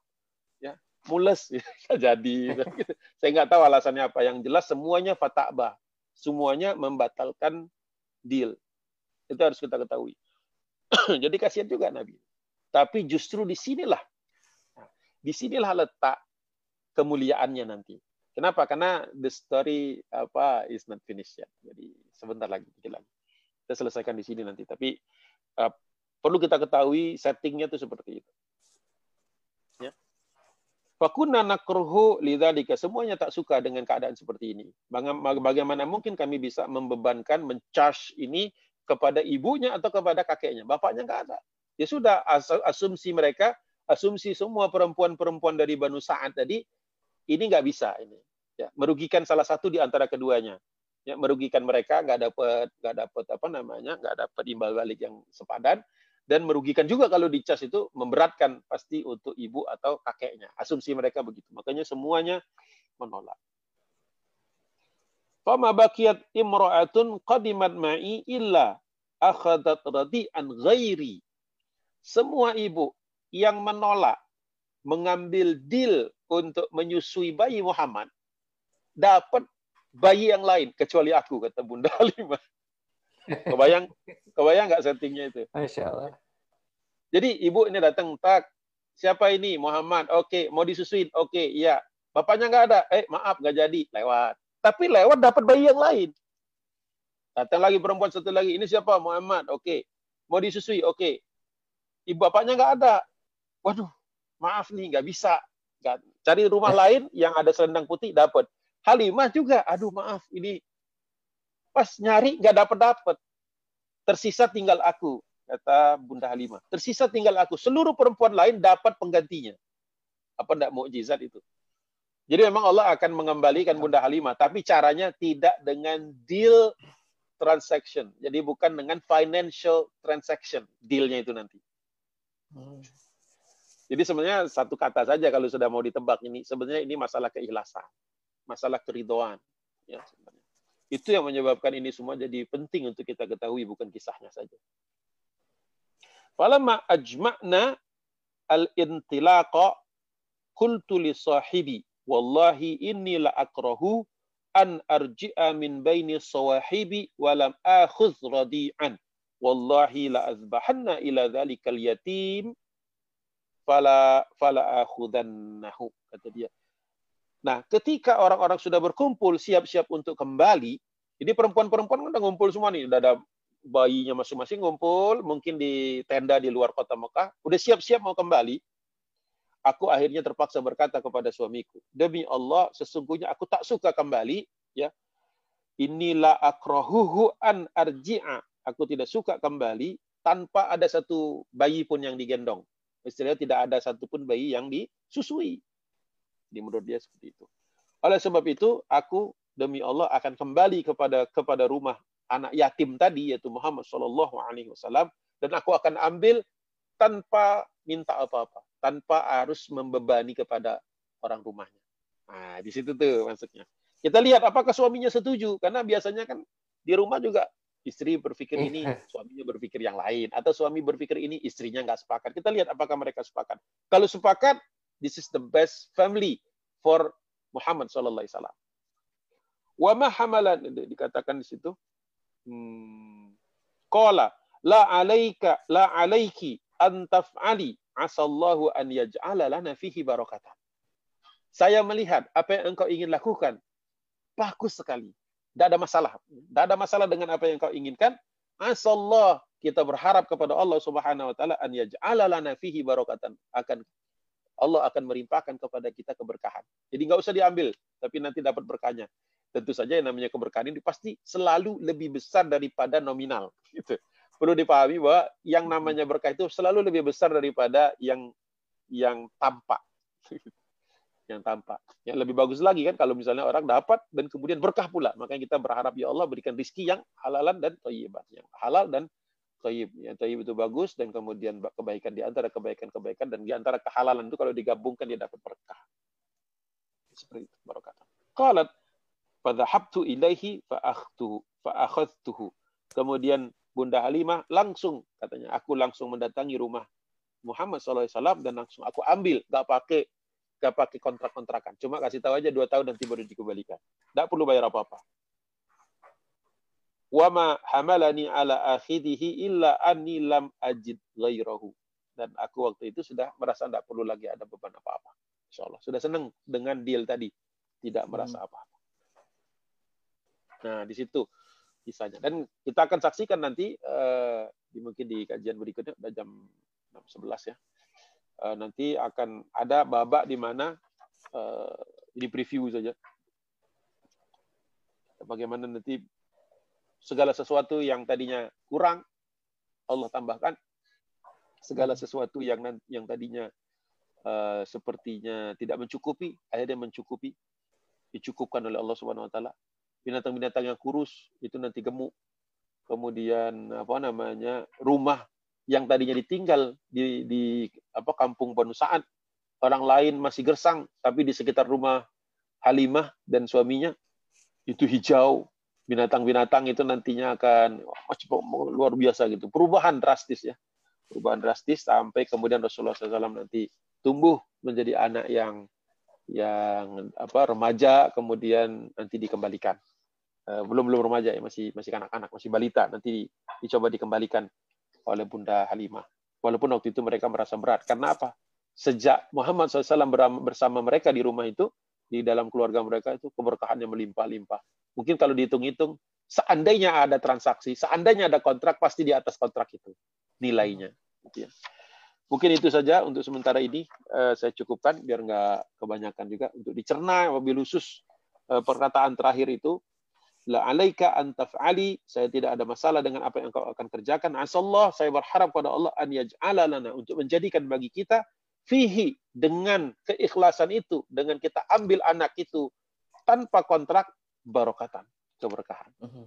Jadi Itu mungkin titik poin pentingnya untuk diinternalisasi, untuk dibayangkan kepada kita. Mhm. Makanya ketika ada ibu, saya suka sedih kalau ada berita seorang ibu enggan menyusui anaknya. Waduh, itu udah pecah rasanya apa perasaan kita ini. Ya, ada orang seperti ini, ada orang seperti itu. Waduh, itu sedih banget rasanya gitu ya alasannya apa? Ganggu inilah nanti ginilah dan macam-macam lah alasan bisa dibuat-buat manusia pinter kalau nyari alasan.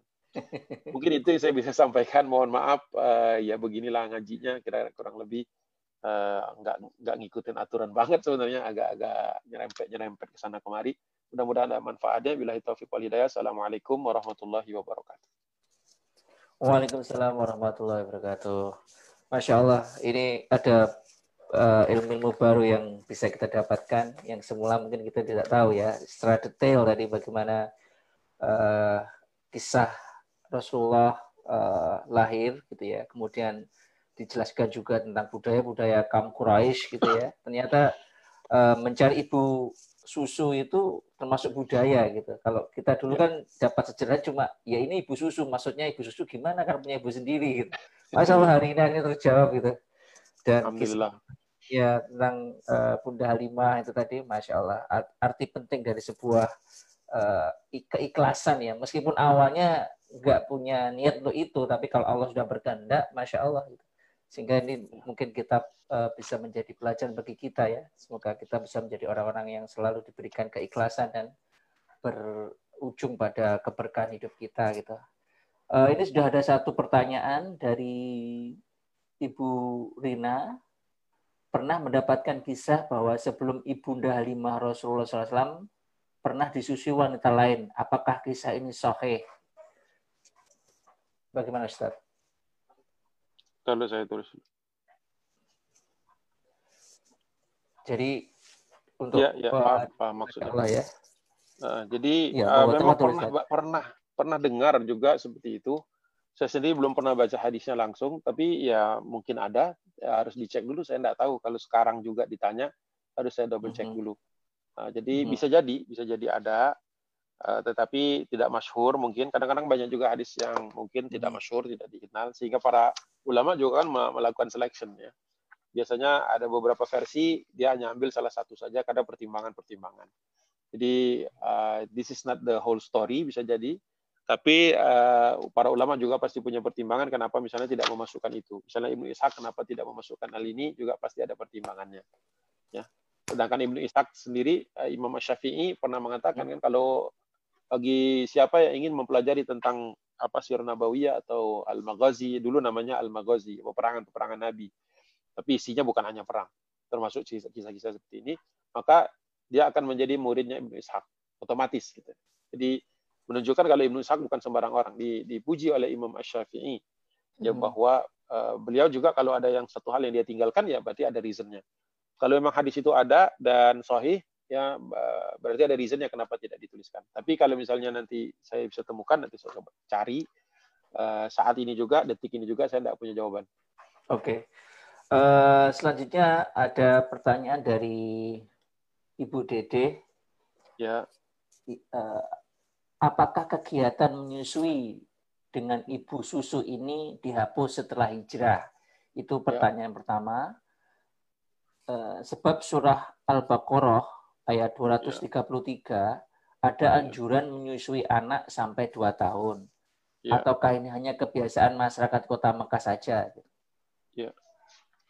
Ya, di sini juga memang ada saya kasih tanda, tanda kasih tanda. Al-Baqarah 233 itu sudah dikasih tanda. Itu nanti akan dibahas setelah selesai apa namanya Bunda Halimah. Dan memang Rasulullah tidak lagi. Sahabat jangan tidak tidak menu, tidak menunggu hijrah. Ya, itu pun setelah anak-anak sahabat kan ada yang lahir di Mekah juga. Atau menjelang mm -hmm. hijrah. Tapi memang lebih spesifik lagi nanti setelah dihijrah itu memang tidak tidak bukan bukan menjadi sunnah. Jadi tidak lagi hilang. Uh, itu hanya kebudayaan Arab yang terjadi karena Rasulullah waktu itu belum tidak bisa menghindarinya. Dan juga ada hikmah tetap di dalamnya ada hikmah. Tapi Rasulullah kemudian setelah menjadi nabi tidak menjadikan ini suatu uh, apa namanya kebiasaan yang harus dihidupkan. Dan memang batal dengan 233 tadi. Ya. Al-Baqarah 233 insya Allah iya masya Allah. Nah, tapi al-ma'rufnya tetap.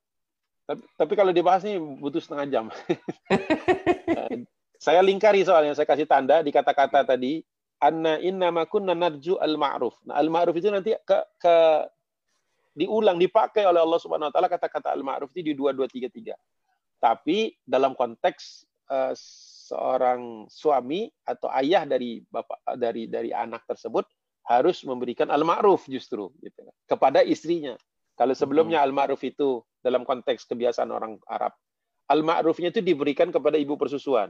Kali ini diberikan kepada ibu sendiri. Makanya sekaligus membatalkan siklus tadi, ya, oh.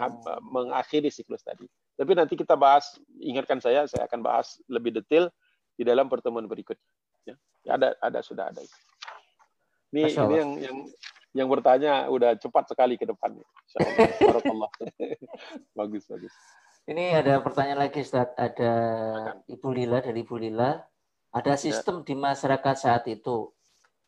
Anak-anak sesusuan tidak ada yang menikah sesamanya. Apakah ya. saat itu sudah ada uh, hukumnya gitu kalau persusuan hmm. sudah tidak boleh ya. menikah sama sebelum sebelum Islam ya otomatis itu. Ya.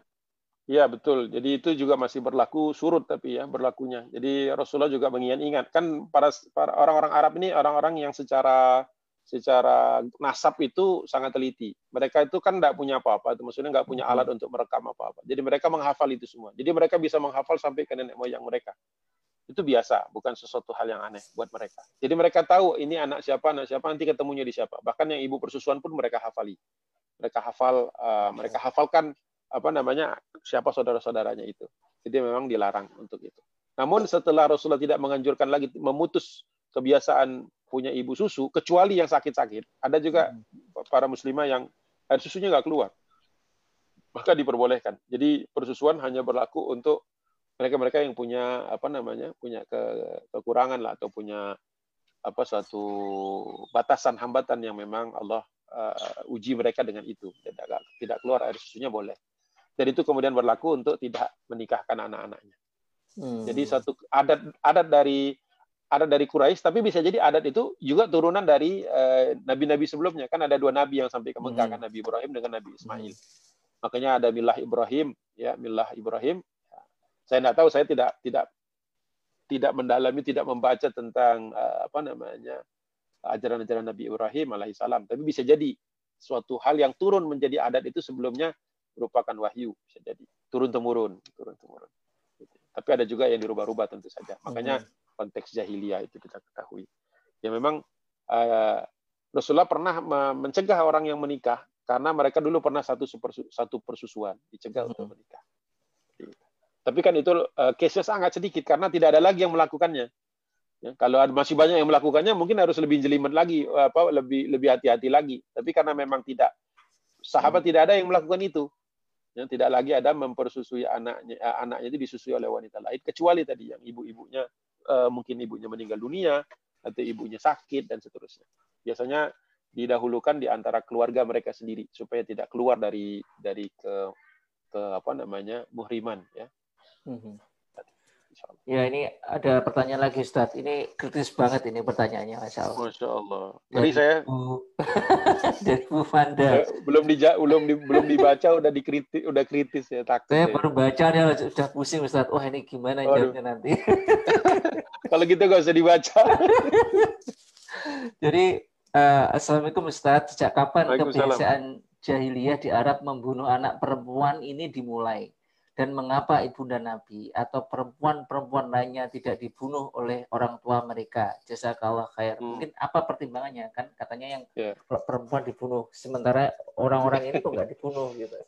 Iya, gitu. karena waktu itu kan banyak peperangan. Hmm. Peperangan hmm. itu menuntut laki-laki ya untuk berperang ya memang memang dunianya. Walaupun ada juga perempuan seperti Ummu Sulaim yang jago main khanjar ya, jago main belati. Tapi itu nanti di di peperangan Khandaq ya. Uh, ada korps muslimah uh, petarung ada lagi tapi nanti di jangan buru-buru. Tapi intinya peperangan di di seluruh kebudayaan adalah pekerjaan laki-laki kecuali Amazon. Tapi Amazon kan fiksi ya. Semua laki-laki itu memang petarung di kebudayaan mana pun di awal. Maka yang bertarung laki-laki. Makanya punya anak laki-laki untuk sebuah sebuah suku itu advantage. Makin banyak laki-lakinya kalau perang dia siap. Hmm. kalau uh, suku anaknya perempuannya yang banyak, berabe, susah. Kenapa untuk berperang nggak bisa diandalkan? Ya, realnya seperti itu. Itu satu. Kenapa mereka akhirnya uh, berpikir untuk membunuh anak? Makanya mereka punya banyak anak supaya kalau punya banyak anak, chance untuk dapat anak laki-lakinya lebih lebih banyak lagi, lebih besar lagi gitu ya.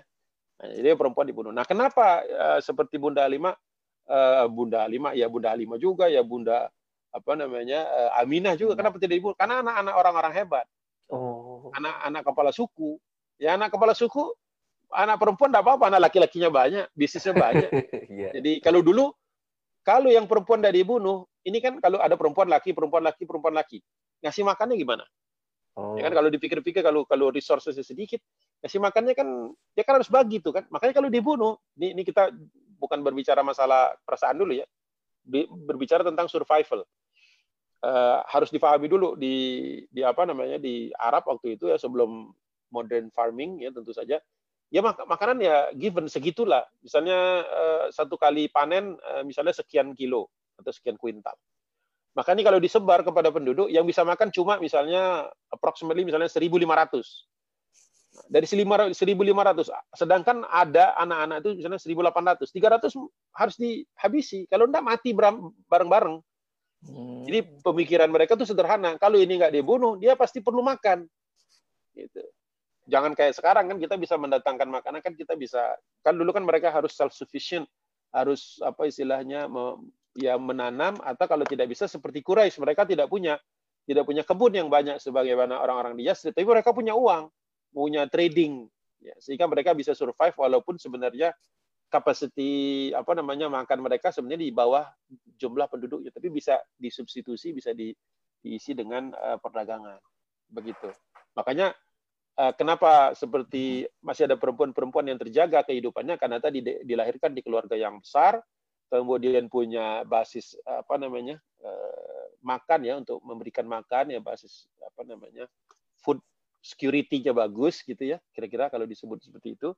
Sehingga mereka hmm. they can afford uh, apa namanya a daughter gitu ya kira-kira begitu jadi mereka punya punya lumbung yang cukup untuk memberi makan satu anak perempuan atau dua anak perempuan karena sudah punya sepuluh anak laki-laki yang bisa bekerja, yang bisa berdagang. Oh. Tapi kalau misalnya keluarga itu cuma empat anak bisa mereka kelola, tiga perempuan, satu pasti disikat supaya lahir lagi anak laki-laki. Mohon maaf nih bahasanya agak kasar, bukan berarti saya setuju dengan itu, tetapi uh, it's a hard choice. Kita mungkin sekarang menghina-hina itu, tapi kalau kita di tengah gurun pasir, tinggal dua kurma atau empat kurma, dan semua harus survive ya harus ada yang dikorbankan. Pikirnya sederhana waktu itu. Tanpa konsep syahid ya, tanpa konsep syahid, tanpa konsep uh, apa uh, hereafter, tanpa konsep apa akhirat gitu ya. Ya hmm. logisnya bunuh. Jadi jangan-jangan jangan juga kita menganggap itu suatu hal yang apa namanya ya mereka mungkin sedih juga saya yakin para bapak ibu itu pasti sedih waktu mau menghabiskan tapi it must be done waktu itu gitu yeah. dan ditambah jahiliyah pula gitu kan.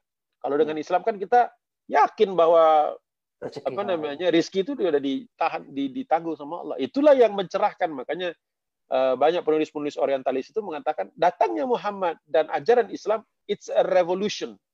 Hmm. Jadi orang Arab punya punya harapan bahwa anak kayak apa pun dalam konteks yang kecil itu bahwa anak itu ada yang jaga. Makanya para sahabat anaknya lebih dari Artinya kalau mereka hidup di zaman jahiliyah, mungkin mereka bunuh-bunuh juga tuh anak-anak. Tapi ternyata tidak. Kenapa? Ada way out-nya. Ya. Nah, ada rizki, ada ikhtiar. Konsep-konsep itu kan baru lahir. Ya seiring dengan datangnya Islam. Makanya orang-orang yang memeluk agama Islam waktu itu bisa difahami. Dan bagaimana hancurnya perasaan sahabat itu ketika menyadari bahwa dulu mereka pernah melakukan itu sebagian. Gitu. Walaupun yeah. hadisnya juga masih dipertanyakan. Jadi begitu. Ini ada pertanyaan terakhir, tapi lebih ke ini, Ustaz. Uh, ada kasus gitu, kasus mungkin di Indonesia ini. Uh, Assalamualaikum dari Ibu Heru Iriani.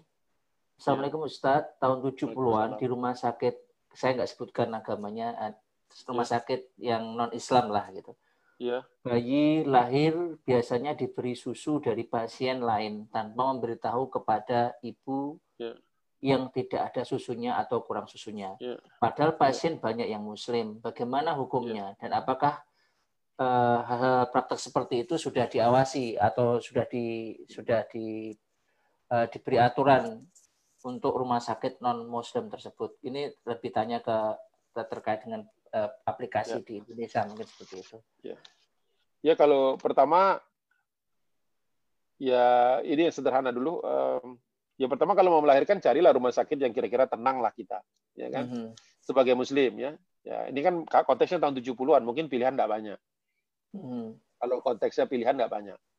Tapi kalau sekarang kan sudah banyak pilihan dan rumah sakit rumah sakit Islam juga ya istilah tidak kalah lah secara fasilitas dan sebagainya. Mm -hmm. Jadi it's a choice sekarang. Kalau dulu mungkin maybe it wasn't a choice waktu itu ya necessity dulu.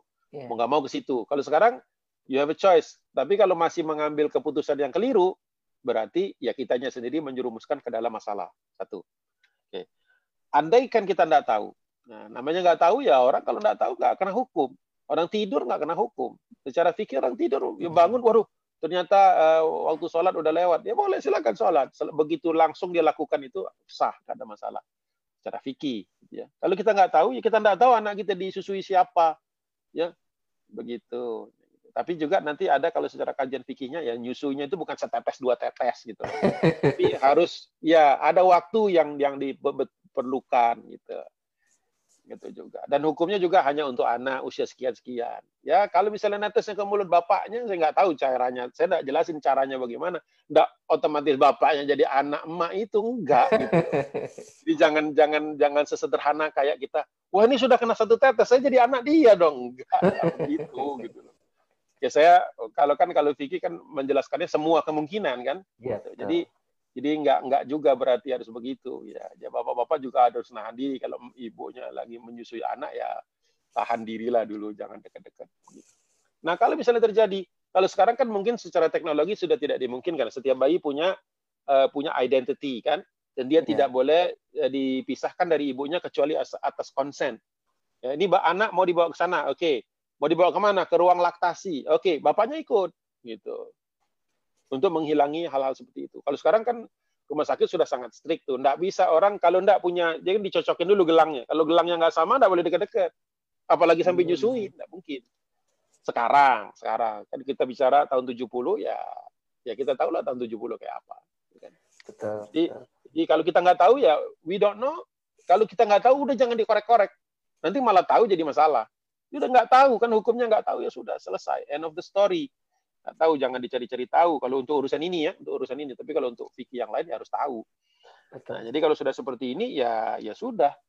Ya misalnya disusui dari non muslim ya kalau kita nggak tahu ya sudah. Dan nggak dan secara naluri pun kita tidak mungkin menikahkan anak kita kepada orang non muslim selesai kan? Iya betul, logikanya kan sederhana sebenarnya. Ini untuk orang-orang sekuler saja jadi masalah karena dia menikahkan anaknya kepada non muslim jadi masalah dia ya dari awalnya sudah masalah berpikirnya sekuler gitu. makanya ya, they create ini mah bukan bukan untuk bertanya tapi uh, sekularis itu create their own problem dia katanya mau memudahkan agama tapi sebenarnya menyusahkan dan di akhirat lebih rumit lagi nanti okay. gitu. ya jadi kalau kita sebagai muslim ya emang ngapain nikahin anak kepada non muslim yang muslim banyak istilahnya begitu kan? Nah, kalaupun fikih laki-laki menikahi apa namanya alur kitab yaitu nanti konteksnya harus dilihat lagi. Apa iya dia nggak bisa dapat perempuan yang lain gitu kan? Konteks seperti itu. Apa betul apakah memang tidak ada lagi cara yang lain? Ya, kalaupun dia tinggal sendirian di sebuah negeri yang seluruhnya eh, apa namanya non muslim ya apa ndak bisa keluar sebentar untuk nikah di tempat lain terus bawa ke situ? Banyak sebenarnya alasan-alasan aja tapi. Mm -hmm. Jadi kan tidak ada alasan. Sangat kecil kemungkinan itu terketemu gitu ya. Tetapi kalaupun memang mau hati-hati ya tahu asal tahu aja. Oh dari mana dari sini ya udah selesai. Kan tidak perlu kemudian menjalin hubungan yang mesra dengan itu kan. Tapi cukup kita ketahui dari keluarga ini nggak boleh nikah sama kita. Lagian nggak ada pula alasan untuk menikah dengan non muslim. Ya kan sederhana sebenarnya. Masya Allah.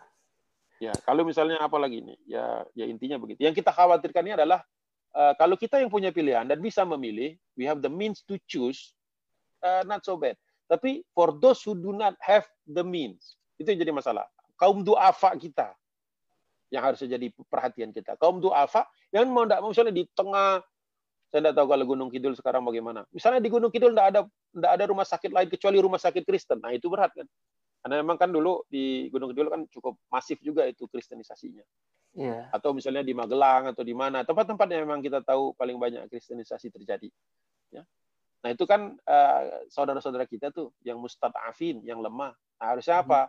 Wakaf kita bangun rumah sakit Islam kerjasama misalnya sama biasanya yang paling getol bikin rumah sakit rumah sakit di tempat pelosok biasanya Muhammadiyah setahu saya iya, nah, langsung kerjasama sama mereka sodakohkan ke situ wakaf ke situ action kan kita bukan cuma di otak aja action gitu berapa keluarga yang kita selamatkan dari hal-hal yang buruk ya kan jadi mereka tidak harus menggadaikan akidahnya untuk melahirkan anak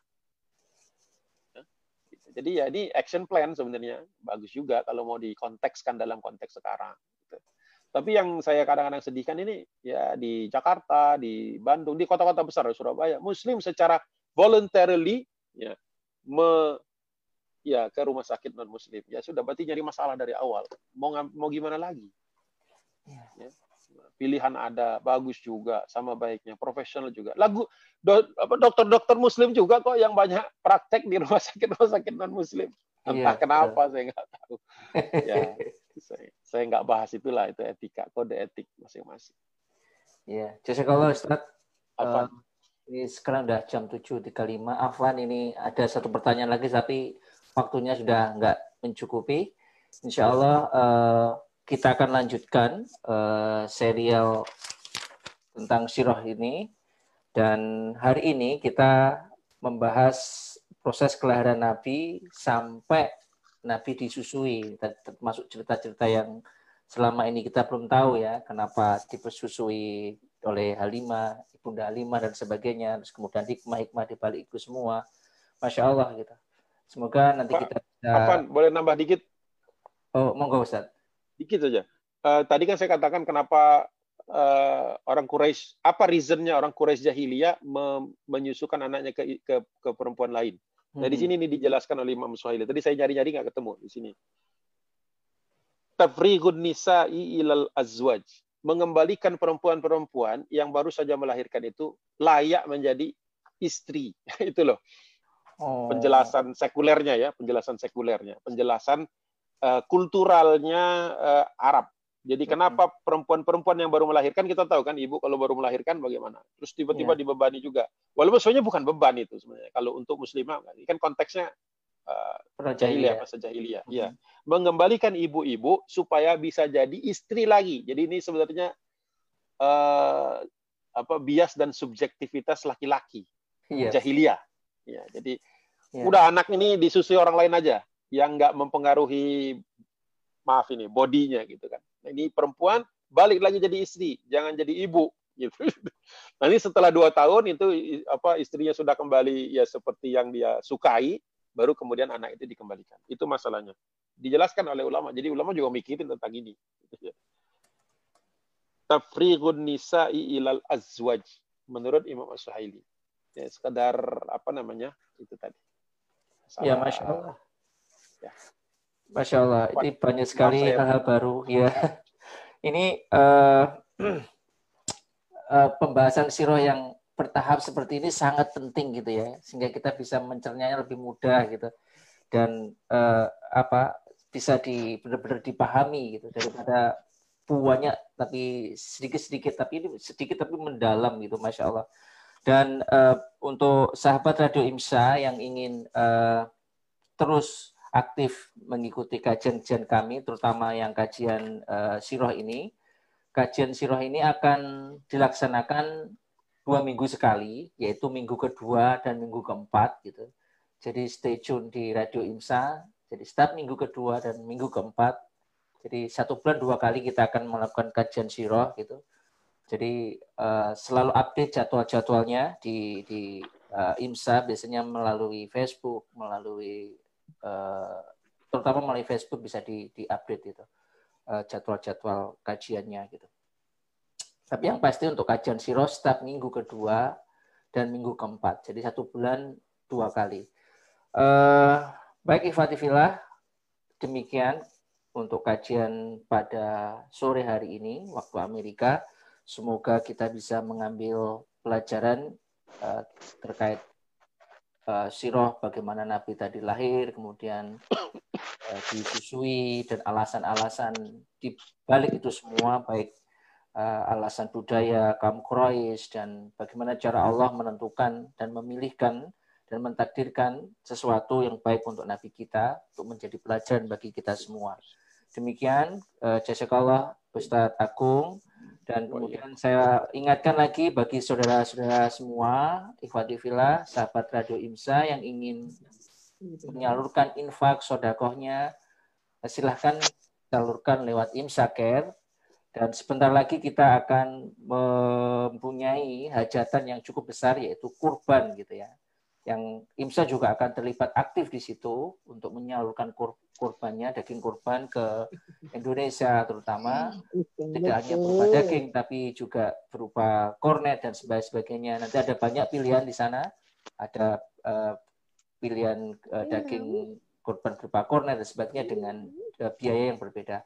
Makanya sekarang silahkan update terus uh, informasi dari IMSA dan semoga apa yang uh, kita lakukan hari ini, yang kita lakukan untuk komunitas kita, untuk IMSA dan sebagainya, mendapatkan ridho Allah dan penuh dengan keberkahan.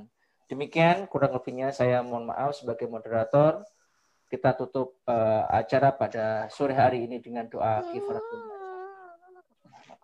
Subhanakallahumma wa bihamdika asyhadu an la ilaha illa anta astaghfiruka wa atubu Demikian Assalamualaikum warahmatullahi wabarakatuh. Waalaikumsalam warahmatullahi wabarakatuh. Ustaz. Saya izin dulu. Assalamualaikum.